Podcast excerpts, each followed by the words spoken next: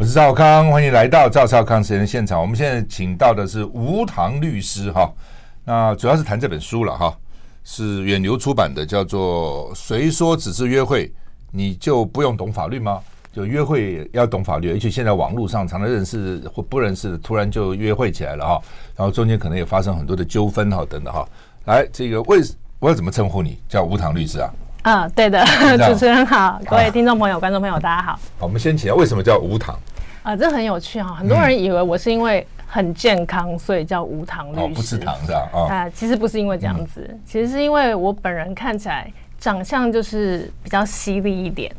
哦啊，那跟哦就是不 sweet 就不甜就是了，对，一点都不甜美。然后我的呃说话的风格、个性也比较直来直往，嗯，对。所以就不甜。那那时候在取这个笔名的时候，叫不甜好像有点怪怪的，那就无糖。对，无糖就等于不甜了。OK，对，好吧。那你本本姓什么？本姓姓谢。谢，对，谢啊。不是问性别，是姓姓名的姓。哦，我刚刚想了一下。OK，那呃，谢律师是台大毕业啊，纽约大学的法律硕士。他在台湾跟纽约都有律师执照，哈，不容易。很多人我知道在美国有，在台湾没有啊。呃，台湾其实录取率真的比美国比较低，嗯，美国比较高一点。美国那个 bar 每个州不一样啊。对，纽约州大概将近百分之五十，差不多一半。对，我印象好像这样子啊。台湾话没，不过台湾现在已经比以前高了啦。台湾以前大概八趴，对对，一年一年只几个人这样。对对对，现在高很多。是，那先讲讲为什么会写这本书，是因为你很多的客户啊，看到很多 case 都是有有发生这些问题吗？我看从约会。甚至一直到结婚哦，离婚哦都有哈，包包罗蛮多的，二十四个，他有二十四个状况哈，那是不是请谢律师跟我们讲？来？其实是这样子的，我觉得。呃，当律师的一个常常被问的问题，就是跟感情相关的问题。我不知道赵大哥有没有这样子的经经验哈，就是你的身边的亲朋好友，或者是这个兄弟，呃，因为情伤或者是为情所困，然后打电话来跟你 complain，然后抱怨了很久啊。偶尔的还好，偶尔的啊，偶尔。那我不知道为什么，就是比较多。哎，我们这做律师的这个职业，好像就是三天两头就会接到这样子的电话。是。那大家会问的不问不不外乎就是离婚要怎么处理啊？那或者是说还没有结婚，可是在交往的时候有发生了一些事情，比如说要分手了，东西拿不回来。嗯。啊，或者是说要分手了，然后没有办法好聚好散，对方去爆料。公审，现在就是蛮多这些事情，哎，很多哎，现在爆料好像都不用负责那种感觉，但其实不是啊。嗯，那因为我真的就是接触到太多这种问题了，那我就觉得说，那是不是我干脆把这些问题写下来，集结成册，给大家参考。嗯，是。好，那第一个你要跟我们讲的是什么？我觉得可以讲一下跟踪骚扰。跟踪啊，嗯，就跟着人家去骚扰人家这样。对。那什么叫做跟踪？什么叫骚扰？有没有定义？法律上？跟踪骚扰防治法是去年六月一号开始上路。嗯，好，那跟骚法里面对跟踪骚扰的行为呢，其实是有定义八大类型。嗯、好，那一般的监视观察，就是我看你在做什么，好，然后尾随跟踪，这个是很典型的嘛。嗯，好，盯梢站岗。好，那还有的比较特别的就是通讯骚扰，比如说他打无声电话，哎，很多这样子。是啊，嗯、然后或者是他简讯轰炸。嗯，他说：“哎，你今天怎么样啊？哎，你怎么都不理我啊？哈，那或者是他寄送物品，这个物品可以是礼物，也可以是奇怪的东西，比如说绑着红线的一一束头发。嗯，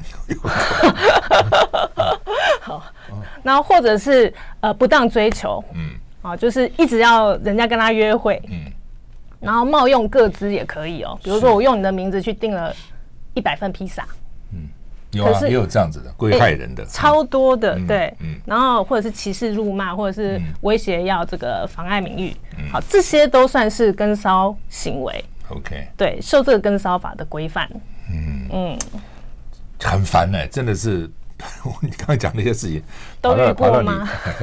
大概都遇过，到车上给你个雨刷上给你挂个什么东西，什么东西一大包啊，要不然就不断的寄东西。我们很多主持人都遇到过啊，啊，不断的寄到东西，你不要寄来了嘛，还是寄来，还是寄来，你 不知道怎么办哈。对，那各种啊，尤其呃，我特别注意像我们夜间的主持人，特别女主持人啊，很危险的啊。有时候你下了节目，他在现场都知道嘛，是出去以后，有些时候就站在那边等你，你怎么办呢？啊，像这种都很讨厌啊，有时候都要特别派警卫啊或者什么去护护卫一下等等等等哈。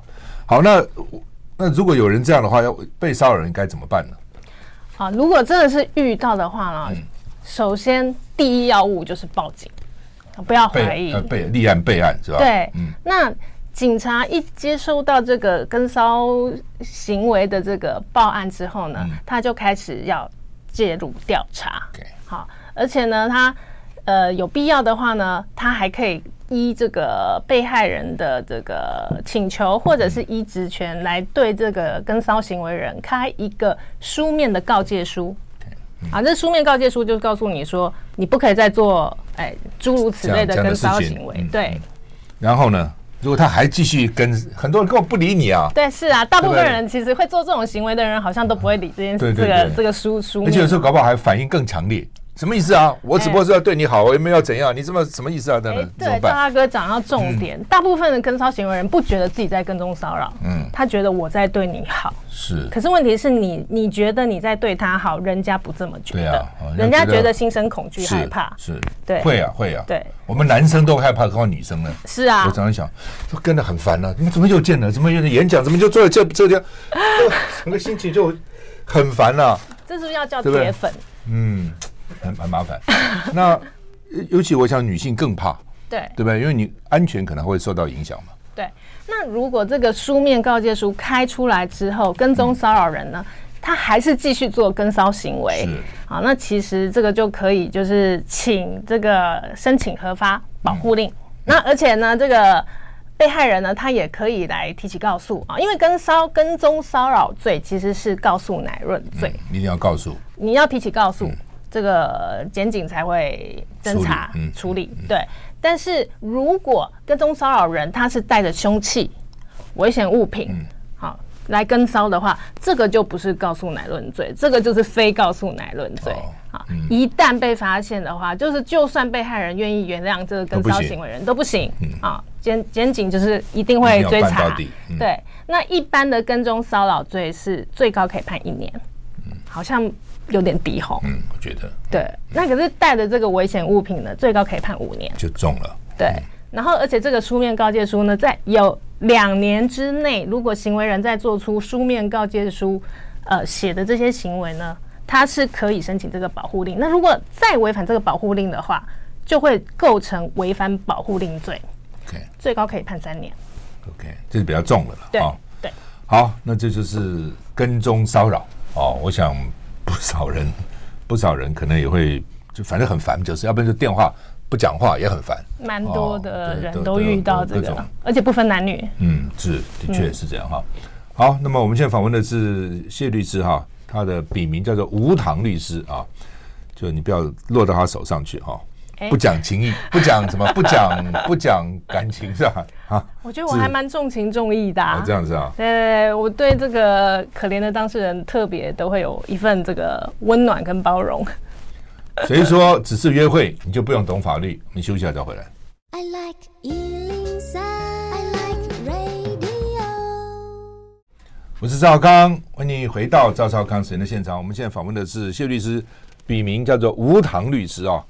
那谁说只是约会你就不用懂法律？远流出版社出的哈。另外，你第二篇叫约会强暴哈。嗯。约会现在很普遍嘛，对不对哈？嗯。但是约会经常以后就演变成这个这个很多奇奇怪怪的现象啊。比如有的时候可能喝酒啦，有的时候吃药啦，有的时候或是就算不喝酒不吃药，但是可能这个呃也会变成。一方说：“哎，你既然跟我出来了，表示你这个两情相悦，愿意，对不对？那女的说我没有要，通常男生这个强暴女生比较多了哈。那什么叫强暴？定义是怎样？然后那女生该怎么办？你说不要，男生说不要就是要，那怎么办？就 经常这样子啊。嗯，现在现在社会有一个比较特别的现象，就是可能这个嗯，戏剧这个霸道总裁的这个类型的这个形象深植人心，嗯、所以很多男生会觉得说女生的不要就是要，嗯、然后女生的要就是非常想要。嗯、那其实真的不是这个样子。嗯、那所谓的什么叫强暴？好，依这个刑法上强制性交的定义，就是违反当事人的性自主意识、性自主权。嗯，好。你还是继续要强迫他进行到底，那这就是所谓的强暴。嗯，对。所以一旦其实现在也不不一定是男生会强制性交女生哦，嗯、很多时候也是女生 会反过来。嗯、对对。有啊，上次那个谁就跟我讲，好像朱立伦吧，啊，他说，啊、他我跟你讲哦，他我在当新北市长的时候，我们发觉哈家暴有没有？对。女生打男生来告报案的居多，不是男生打女生。我说真的假的？啊，真的，好像那个社会局案子上来说，什么是女生打男生比较多呢？有啊，很多我们就有当事人每天在家里被老婆拿菜刀追。哎呦，真的。对，这个后来他真的是追到，就是他觉得说，我不知道哪一天我躲不过，所以我真的必须来找你们，就来找我们。那你们有办法吗？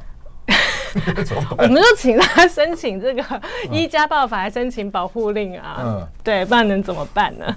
对啊，然后来来诉请离婚呐。OK，对，可是要必要的要搜证啦。嗯，对，我还是要请教那个保护令到底有没有用？我们看到有些因为保护令反而把对方给杀了，对不对？唉，我只能说保护令这种东西是文的，嗯，但是这个家暴实行人是武，嗯，那文跟武呢？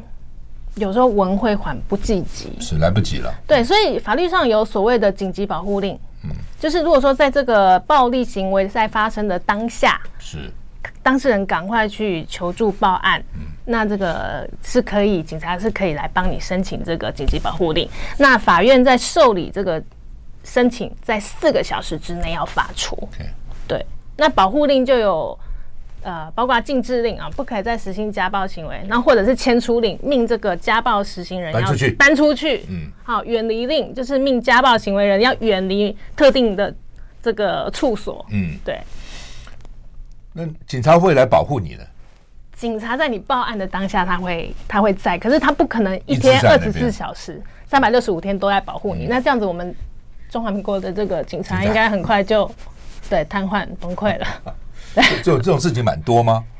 其实不少哎、欸，不少哈。对，好吧，回到约会哈，那 约会那这个时候怎么办呢？假如说不管男的女的啊，被对方认为被强暴了，嗯，那他要该怎么做？首先你要保存证据，嗯，好，那你被强制性交的话，那就最好去验个伤，嗯。啊，然后裁剪个检体，嗯，然后接下来就是要报案了，嗯，对，那很多人就是。在发生的那个当下，他可能隔天起来，他觉得心里不舒服，过不去啊，然后觉得很肮脏，就一直梳洗啊。嗯、那其实你就把证据给洗掉了。掉嗯、对，所以嗯，如果听众朋友、观众朋友有机会听到、看到这一段的话，嗯、然后希望这件事情都不要发生在大家身上。但是如果万一不幸遇到的话，真的要保存证据，很重要，因为法律是讲证据的、嗯，没有证据很难告哈，很难告成了哈。嗯，好。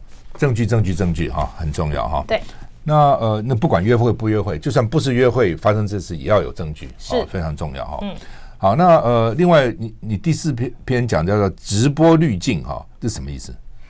现在不是很流行直播吗？是。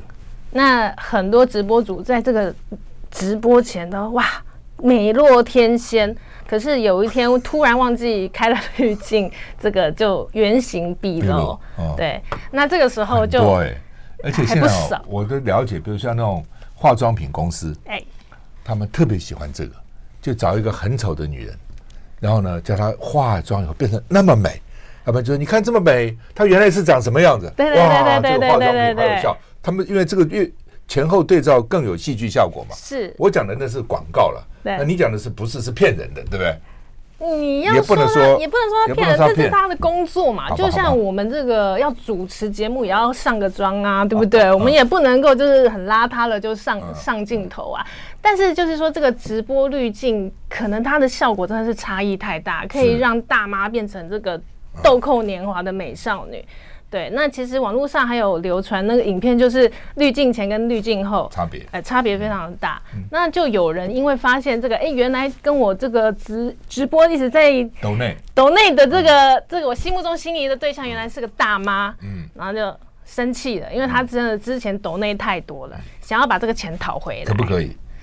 要看状况。OK，如果今天、嗯、这位大妈，嗯，她并没有主动要求你要抖内给她，嗯，那你纯粹是看到她滤镜后真的是非常的美丽，美若天仙，对，心生爱慕，嗯、然后就想要抖内给她，是。这个爱慕是没有办法退货的。OK，换句话说，你是不能退款，这个抖内是拿不回来的。嗯。但是如果他是利用你对他的爱慕，进而做一些欺骗的行为，嗯，比如说他美若天仙，对不对？嗯，你心生爱慕，然后你看他直播，嗯，然后他说：“哎呀，各位亲爱的这个粉丝朋友，最近呢，我家里出了一些很严重的事情。好，那亲爱的各位，这个时候真的是我很需要你们对我的支持与鼓励。好，然后下面就刷一排钻石跟气球。”有没有？但其实他家家里没有发生任何事。好，对。那或者是说，他有一个很跟私底下跟粉丝说，哦，我有个很棒的投资案。啊，其实没有这个投资案。他的目的只是要把你的钱从口袋里面拿出来。那这个以爱慕为手段，实际上以骗钱为目的的，这就可以构成刑法上的诈欺罪。嗯对。那如果你可以举证的出来，那你就可以把有机会把钱讨回来。我看到也很困难。啊，举证真的证据真的很重要。对啊，举证之所在，败诉之所在。哎、欸，对，举证难。另外就是，就算成功了，他说我钱都花完了，执行又是另外一个困难面。没有钱了怎么办呢？对对对，哦、没错。所以都很麻烦。不过，不过该告还是要告的，我觉得，对不对？让对方这个有一点后果啦。对，免得说他觉得我这样做，你又不能把我怎样，就更更嚣张了哈。对。那呃，好吧，火山孝子这是一种，对不对？好，很多人到欢场去啦，哦，舞歌厅啦、舞榭啦、就舞厅啦、酒廊啊等等哈。是。然后呢，就觉得自己重新谈恋爱的，掏心掏肺把钱都拿出来，那能够告吗？那你自己心甘情愿的、啊。就是你这个爱慕无法退货嘛，心生爱慕是无法退货的。如果是心甘情愿的，真的很难啊。但是还有另外一种状况是，其实他是男女朋友，嗯，那他在追求这个女生，那他非常，他也是心甘情愿的，就是、嗯、呃，只是用他选择用银弹攻势来追求这个送这个送这个送这个送那个，对，嗯、那可能最后两个人在一起了，可是后来又分手了，嗯、那这时候，哎、欸，送礼的那一方想要把礼物要回来，要得回来吗？可以吗？看状况，OK，还是要看状况，什么状况可以，什么状况不行？一般假设说，我今天就说，哎、欸，这个某某某啊，哎、欸，恭喜你生日啊！这今天是我们在一起的什么几周年纪念日啊？这个礼物送给你。嗯、好，这样子没有附任何条件，要不回来，要不回来，没有附任何。听也想 想也知道要不回来。哎、可是很多人觉得比较贵的礼物他会想要回来耶。回来对，其实还蛮多这样子的人。对，嗯、但是如果说我今天送给你这个礼物，是说我送给你哦，可是前提是。你要以后要跟我结婚，比如说我送给你一个大钻戒，嗯，我送给你一栋房子，嗯，我说这是我们以后的婚房，嗯，有讲了，有有有讲，有这样讲了，有条件，有讲，但是有条件有但书的。那如果日后他没跟你结婚，好，那这就可以拿回来。那那我怎么证明呢？除非当时有录音下来也很怪啊，对不对？当热恋中的时候，怎么会想到以后会发生这种事情呢？是，那如果我也没有录音，什么都没有，那我说我当时是说要结婚才给你房，你说哪有？你没有，你就很高兴给我房子，那我怎么办？对，通常会闹上法庭的都是这种没有证据的，嗯、所以各位朋友就是要留一个心眼，就是你可以在送了之后就说，哎呀，这个房子就是 for 我们以后结婚用的啊，哈，你不管是写这个简讯 line 啊，或者是 email 都可以，OK，好。这个契约不一定要是白纸黑字，嗯，好，证据不一定一定要是这个在纸上，其实也可以在这个电子媒体上，OK，对，都有效就是了，都可以做证据，OK，好，留下证据很重要啊，对休息一下再回来。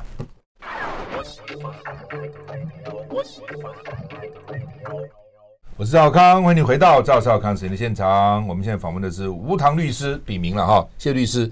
谁说只是约会你就不用懂法律哈？远流出版出的哈。来，谢律师，那个网络现在各种交友很多嘛，对不对？哎，是。那被骗的也很多嘛。哎，对。青少年会骗，很多已经学位博士、硕士、大学教授也被骗了，都有啊。对。啊，是怎样啊？我只能说现在、嗯。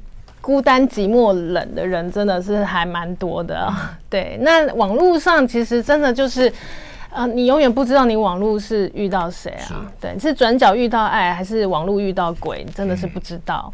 那其实我觉得大家可以用一个合理性来做一个最初的判断。是，比如说，如果你在网络上看到一个又高，嗯，又帅，嗯，看起来又很有钱，高富帅，哎、欸，嗯，然后呢，每天很温柔体贴，然后跟你说，你真的好漂亮，嗯、我煞到你了，嗯。啊，这种百分之两百是杀猪盘，他就是等着来跟你骗钱的。那或者是又漂亮，嗯，啊，身材又好，嗯，然后每天三餐跟你嘘寒问暖，是。好，这个你一旦跟他真的在网络上这个浓情蜜意，但没多久之后，他可能就会说：“亲爱的，嗯，我遇到人生很重要的一件大事，我需要你的支持。”那一样也是要开始从你的口袋捞钱出来，嗯。现在这种状况真的是不胜枚举，而且这些人的图像其实都不是他们本尊.都是 download 的，嗯，因为现在网络发达嘛，嗯，尤其现在有那个什么什么 AI 啊等等这些更麻烦，哎、欸，还有 Deepfake，嗯，它还可以很轻易的，就是把人脸跟这个另外结合哈，对，真是防不胜防，对。我不知道赵大哥有没有看到那个之前 Netflix 有一个很很有名的影集叫《Tinder 大骗徒》的 Tinder Swindler，嗯，他这个男主角就是他本身是没有任何正职，没有在工作，嗯、但是他开名车住豪华 hotel，嗯、有私人游艇，甚至是私人飞机，嗯、这些钱全部都是靠他诈骗网友过来的。对啊，那怎么办呢？这个真的是很难处理，因为网络的这个 IP 呀、啊，嗯、自从我们通讯监察呃通讯保障及监察法哈，通讯监察及保障法对通保法啦，嗯、简称，它之前有修法，就是说网络警察要去调查这个 IP 的这个罪，最重本刑要是三年以上。才能去调查，才能去调查，哎、嗯，那就很多罪就不符合，比如说诽谤罪。只有一年，加重诽谤罪也不过两年。对，那公然侮辱，呃，甚至甚至只是这个拘役或者是罚金啊，哦嗯、这都是所谓的轻罪。那三年以上最重本刑才可以由检察官去跟法法院申请这个调取票。嗯，嗯所以这个真的很麻烦。是，而且他经常。查了半天说啊，那个 IP 在国外什么？对，你怎么讲找不到？嗯，对，转了转了转了好几次，我没没办法这样。对，可能是在美国，可能是在大陆，然后呢？是。对，你的钱过去，你追讨不回来啊！难道你要做这个跨海的这个诉讼吗？你你甚至有时候连人到底是哪一位你都找不出来。嗯。你空有一个 IP，是怎么办嘛？所以大家谨慎小心啊！预防重于治疗。我觉得我写这本书的主要目的就是。我觉得为什么大家要等到真的出事情的时候再来研究这个法律上有什么救济的途径？我觉得法律应该是就好像你在平常吃营养补充品一样，你在生病前你就要是保养嘛，对啊，你在出事前你就要多了解一些法律的常识啊，才不会真的等到出事的时候，哎，发现哎为时已晚，没得救了。嗯，对。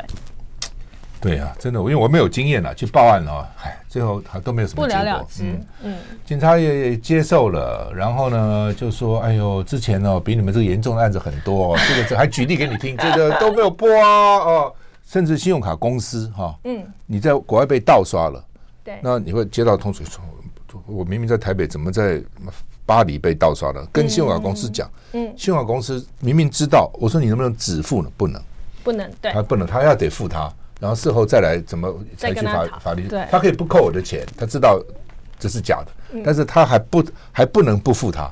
哇，这那骗子太太爽了嘛，很猖狂，对不对？真的是太爽了。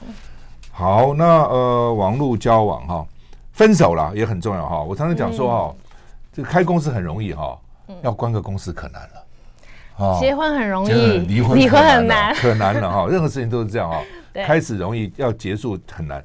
好吧，那结婚前该干嘛？比如现在有什么婚前协议等等哈？对，国外常常有了哈，国内好像没有那么长。说你就干嘛就跟我签这个东西？对不对？主要你根本不信任我，你真的爱我吗？你爱我要我签这个吗？但是之后就会有问题哈，到底该不该签？还是说一般反正我们也没钱，就不必不需要签啊？那只有有钱郭台铭才要签，我们不需要签，到底是怎样？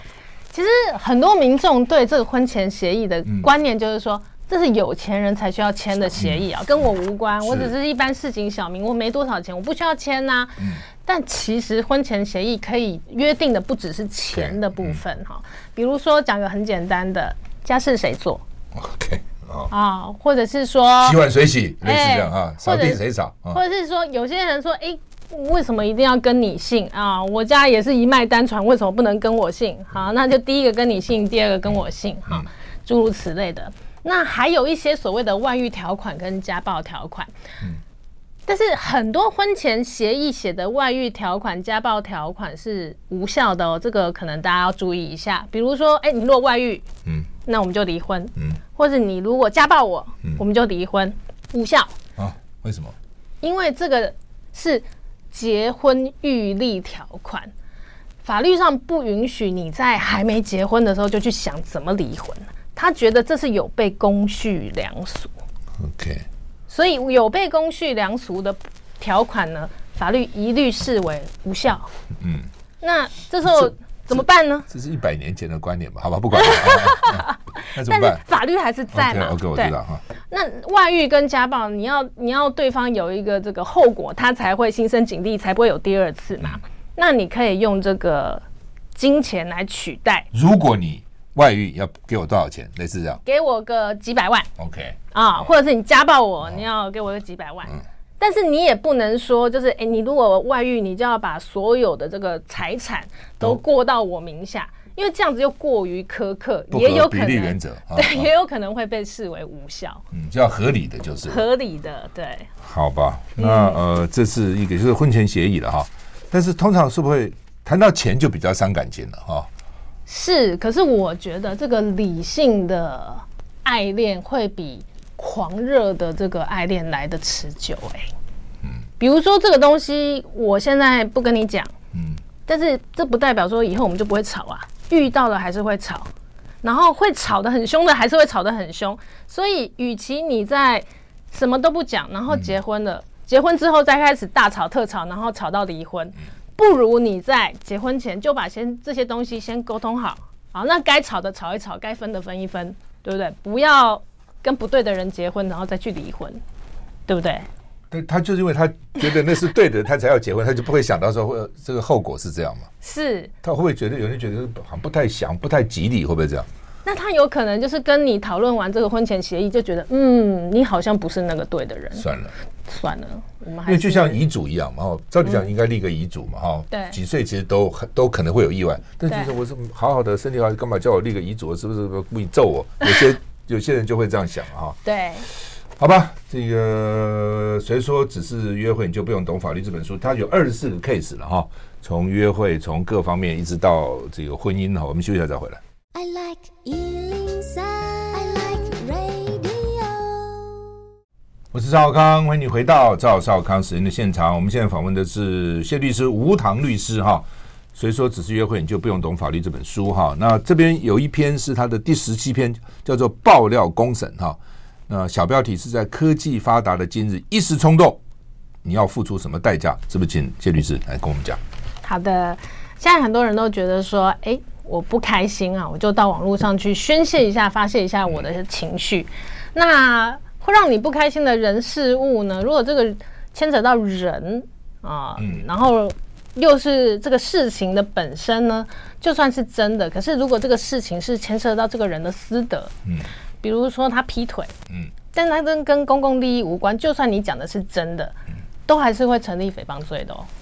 而且是加重诽谤，因为你是不行，因为你是在网络上会留下文字的，嗯，这就反而是这不但是诽谤，不是一般加重诽谤，是加重诽谤，以文字图画，对对，刑期更重，是就一年变两年了啊。对，那为什么真的也不能讲呢？真的也不能讲，因为这个跟私德，这跟公共利益没有关。系啊。那法律是不是道德的高标嘛？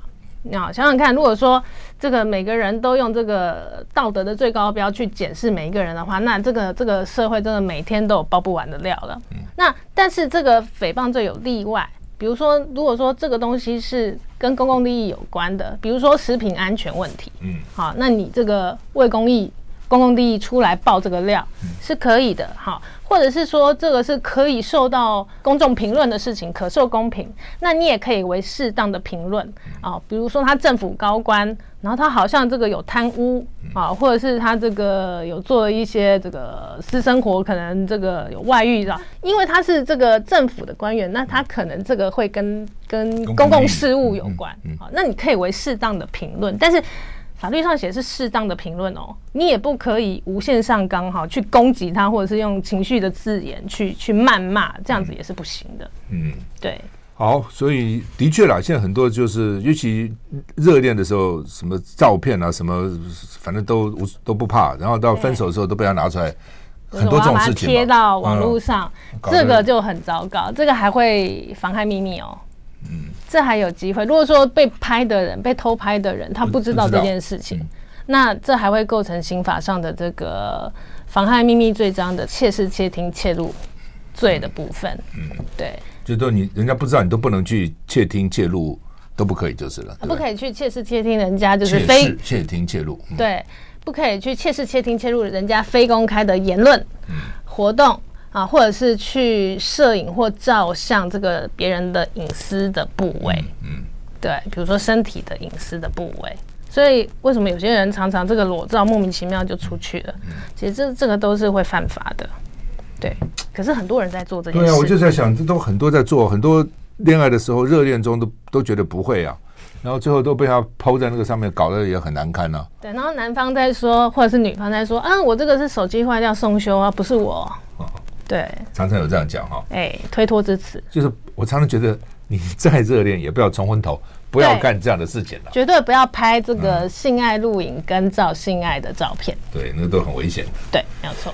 好，分手清算啊，分手要没有结婚呢，哈，结婚当然就另外一回事，没有、嗯、没有结婚，尤其现在同居也很多嘛，住在一起了啊，就是说啊，等等、嗯，那要分手怎么办？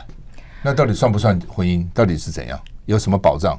分手如果没有婚姻，当然就没有什么保障啊，就把东西分一分，大家就是一拍两散。但问题就会出在说，这个东西到底是你的还是我的？嗯，说不准。对，那我说，哎，这个我只是借你用，然后你说没有啊，那个是你给我的，那怎么办？就要看到当初有没有留下一样啊，又回到证据。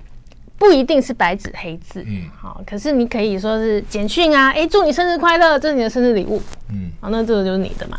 那比较麻烦的问题是说，有时候金额比较大，比如说车子、房子，那这个时候赠与呢，就要看你是不是有附条件、有附担书，哦，法律上有所谓的附负担的赠与，就是说你要做做了。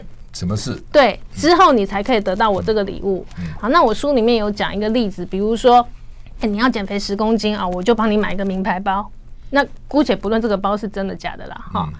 好，那你拿到这个名牌包，你减了十公斤了，你已经履行这个负担了。好，那你就可以名正言顺的拿这个名牌包。但是如果说你拿了这个包，可是你，你胖了，你没有减。哦，你没有减，你根本连减都没有减，嗯，你就这不行了，不行啊！但是如果你减到十公斤又胖回去，哎，还是可以，因为你有减到了。对，我没有说我没有加一个不能复胖的条款嘛，永远减十公斤没有。对啊，那你可以说，那我再减十公斤，你再送给我第二个包包，嗯，可以这样子。那那如果要求是不合理的，违反公序良俗了，比如说，我不知道，像叫人家减十公斤，这还好是吧？比如说。我给你这个包包，但是你每个月要跟我做那一件事情做二十次，嗯，这就不行了啊，不行，这就违反公序良俗，因为这个就违反这个人的性自主权嘛。OK，对，所以这个要搞清楚就是了哈。对，那如果是你这边有一个叫做常年同居的，我们刚刚讲说分分手了，那是常年同居，什么叫常年同居？多久叫常年？多久叫常年啊？法律上没有给一个。确切的数字哈，但是我们说这个法律上有所谓的事实上的这个夫妻啊，那但是其实这个是否这个之前可能大家有三妻四妾的时候啊，那个时候会比较常用。但是现在呢，大家因为为什么会特别拿出来讨论？因为现在不婚主义者很多，是啊。但是也会这样住在一起，就好像形同夫妻般的过生活，然后可能一过就是过个二十几年、三十几年哈，然后可能对方长辈的丧礼啊什么的啊，他也都在那边出席啊、帮忙啊哈，以这个这个媳妇或者是女婿自居啦。那这样子的话，你说法律上对他完全没有任何一丁点保障吗？还是有的。嗯，好，但是大家要注意的是，毕竟他没有婚姻的那一张纸，就是他没有去做结婚登记这个动作，他就不是法律上的夫妻，这个权利就差很多。比如说，他就没有继承权。OK，好，那如果假设 A 男跟 B 女，好，他一起。相爱，然后住在一起二三十年，然后 A 男过世了，可是 A 男生前所有的照料啊、生病都是 B 女在负责，嗯、对。然后这个时候 A 男走了，可是他们在遗嘱上面没有只字片语提到 B 女，嗯、那 A 男的所有财产基本上就是分给他的。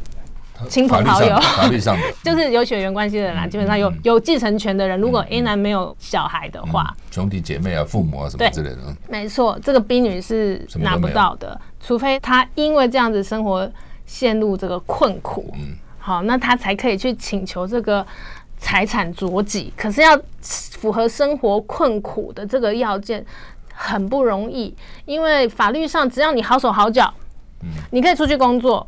法律上就不会认为你这个生活陷入困境，对。所以很多人讲说：“哎呀，我们在一起就好，那张纸算什么？”看起来还是蛮重要的，就是。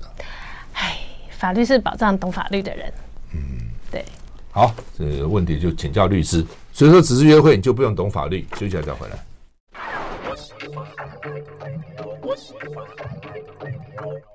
我是赵少康，欢迎回到赵少康时间的现场。我们现在访问的是谢律师啊，吴唐律师。所以说，只是约会你就不用懂法律哦。远流出版社出的二十四种不同的状况啊，从追求到交往到分手到婚前啊。对。那接下来谢律师要跟我们讲包养关系啊，这小标题叫做陪吃喝、陪吃陪喝陪玩乐，还可以陪你做害羞的事。然后呢，这叫包养。什么叫包养？什么叫包养？嗯。没有一个明确的定义，是对，但是通常一般社会通念对包养就是一个绑的性交易的契约，嗯，嗯对吧？还是有契约就是这样？没有啊，当然没有人会写下来，很少有包养人跟被包养人真的写一个白纸黑字的契约。没有写下来，我以为他们都写了，没有。除非包养人是律师，那就有可能。律师很可怕，否则一般如果说包养人听到被包养的人说，那不然我们还写个契约，他可能就拜拜了吧。算了。对啊，这个太难搞，我不要包了。嗯、而且不想留证据嘛。是啊，嗯，所以大部分人不会有白纸黑字，所以这个包养的内容含什么呢？就你很难去追究嘛，因为这个门关起来，你哪知道？但他说我是喝咖啡啊，嗯，看电影啊，嗯、对啊。那这个问题就是出在包养，你可以用三个层次去理解它有没有违法。第一个，包养有没有牵扯到性交易？我刚刚讲的这个真的很难去查证。嗯，对，那很少人去白纸黑字写说，好，你这个每个月要跟我发生多少次的性关系，然后我每个月给你多少钱啊？如果你真的这样子写的话，那真的被抓到也是应该的。啊，对，那性交易现在在台湾是违法。虽然他不犯罪，但是违法，违反社会秩序维护法，嗯，就不行就是了，就是就是不行，除非你是在这个性交易专区啊，这个社违法有有修法啦，说在政府设立的性性专区可以这个合法进行性交易，没有这个专区，可是收法没有任何的这个地方政府敢做这件事情，因为你做。明年就不用选了嘛，下次就不用选了嘛，一定被骂死。对对对，那第二个层次就是要看这个包养人跟被包养人有没有任何一方是已婚的关系。OK 啊，如果你已婚的话，大家不要以为说通奸已经除罪的话就没事了，那是刑法上除罪，但民法上关于保护配偶权的规定它依然存在啊。所以这个如果说包养方他已经已婚了，然后再去做这个包养的行为，那其实民法上的这个。侵害配偶权的门槛会远比这个刑法上通奸罪的门槛来的低得多，因为它是民法嘛，嗯、所以不止发生性关系啊，你这个牵牵手啊、接吻啊、嗯、啊，这个都可能侵都有都有侵害之余，或者是你每天那边发简讯，我好想你啊，你想不想我啊之类的，这个只要逾越一般朋友分际的事情，都是违侵害配偶权。那第三个层次就是你要看这个被包养人的年纪。如果你被包养人这是未满十四岁，那事情很大条哈，会触犯刑法第两百二十七条。呃，这个与儿童这个性交罪，那这是准强制性交，这个刑期可以高达三年到十年。嗯、那如果十四岁以上未满十六岁呢，是七年以下。嗯、好，那如果是十六岁以上未满十八岁，大家注意哦，你未满十八岁也是可以会触犯到《儿童及少年性剥削防治条例》嗯。啊，我们简称儿少条例。十六岁、十八岁。对对，然后不同的刑期，嗯、对、嗯、对，三到十，然后七以下，三以下，嗯，所以这个要当 Sugar Daddy 要小心了。嗯，但是他很多时候我不知道，看起来很大啊，怎么知道那么小呢？这个但是对方说他骗他说我已经二十了，类似这种。其实不只是这个会遇到这种状况，其实很多网络交友也会遇到，好，或者是有所谓的这个一些什么 Tinder 啊，刚刚讲到这种软体都会遇到，对方有意要欺骗你，他看起来也真的是很成熟，那这个时候就要看你这个有没有法官相不相信你嘛？好，如果他穿着这个国中制服来找你，然后他跟你说我已经十八岁了，这不可能，这就不可能啊。对，所以还是 case by case 要去探讨、嗯。那万一他跟你在一起的时候穿的很妖艳、很性感，然后到法庭的时候他穿一个国中制服，法官说啊，这么小，你太可恶了。那我只能说有没有这种情况？绝对有。那我只能说你流年不利。嗯、对，所以大家在网络上交友一定要非常的小心谨慎。对，好吧。那回到包养关系，包养到底有没有违法或犯法？如果双方都是未婚，嗯，然后双方的年纪。都是十八岁以上，OK。好，那这个男未婚女未嫁，嗯、那就其实就跟情侣之间交往一样啊。那这样干嘛包养呢？那有一些人他想要比较确定一点的这个对价关系吧，嗯、我想。Okay. 好，那么二十四种 case 我们刚才讲了不少了哈，那么只剩下两分钟，是不是休息我们做个结论？好的。你每天碰到的奇奇怪怪的事情，各种到底是怎样？其实我写这一本书哈，嗯、我写这本书的初衷真的是希望说。大家可以在一个预防的角度，来看感情这件事情，而不是说等真的等到感情出了事情，然后才去赶快去翻法律，然后找律师求救。其实那时候有时候都已经太迟了。而且你在谈感情的阶段，我们刚刚讲的，你说要分手，东西要不要归还？好，或者是说要分手，他要威胁要爆料，好，这个会不会牵扯到法律问题？会，这其实都是会犯罪的，或者是说，哎，他每次都偷看我的手机，要控制狂，或者是甚至偷登录我的电脑，然后啊删档案这样子，这都是会犯法的。可是只是说，一般人他在感情里面遇到这些问题，他会怎么样？他会觉得说啊，这个不好意思去找律师，好像很小，然后不好意思去找律师。可是其实这些都是跟法律相关的问题。好，那这个时候你就可以赶快就是来看这一本书，嗯，然后知道怎么保护自己。然后呢，最后一句就是该分手就分手，不要硬拖着跟不适合的人结婚。这一本书其实集结了所有不适合跟你结婚，或者是你不适合你本身就是不适合结婚的人的这个太阳。好，与其硬着头皮进入婚姻，我觉得不如就是。先搞清楚自己是什么样的人，然后认清楚对方是怎么样的人，再决定要不要来结婚都不迟。嗯，对了，其实我也是这样觉得。嗯，你与其为结婚而结婚，最后搞得不欢而散，而且问题一大堆，还不如就算了，还不如不要啊。其实一个人过也蛮好的嘛，不一定要不一定要结婚。对，好，那么主要各种状况都有在这本书里面哈，所以你可以把这个书这个买来或找来看一看哈。谢律师，吴唐律师写的。谢谢，也谢谢你。谢谢主持人谢谢大家。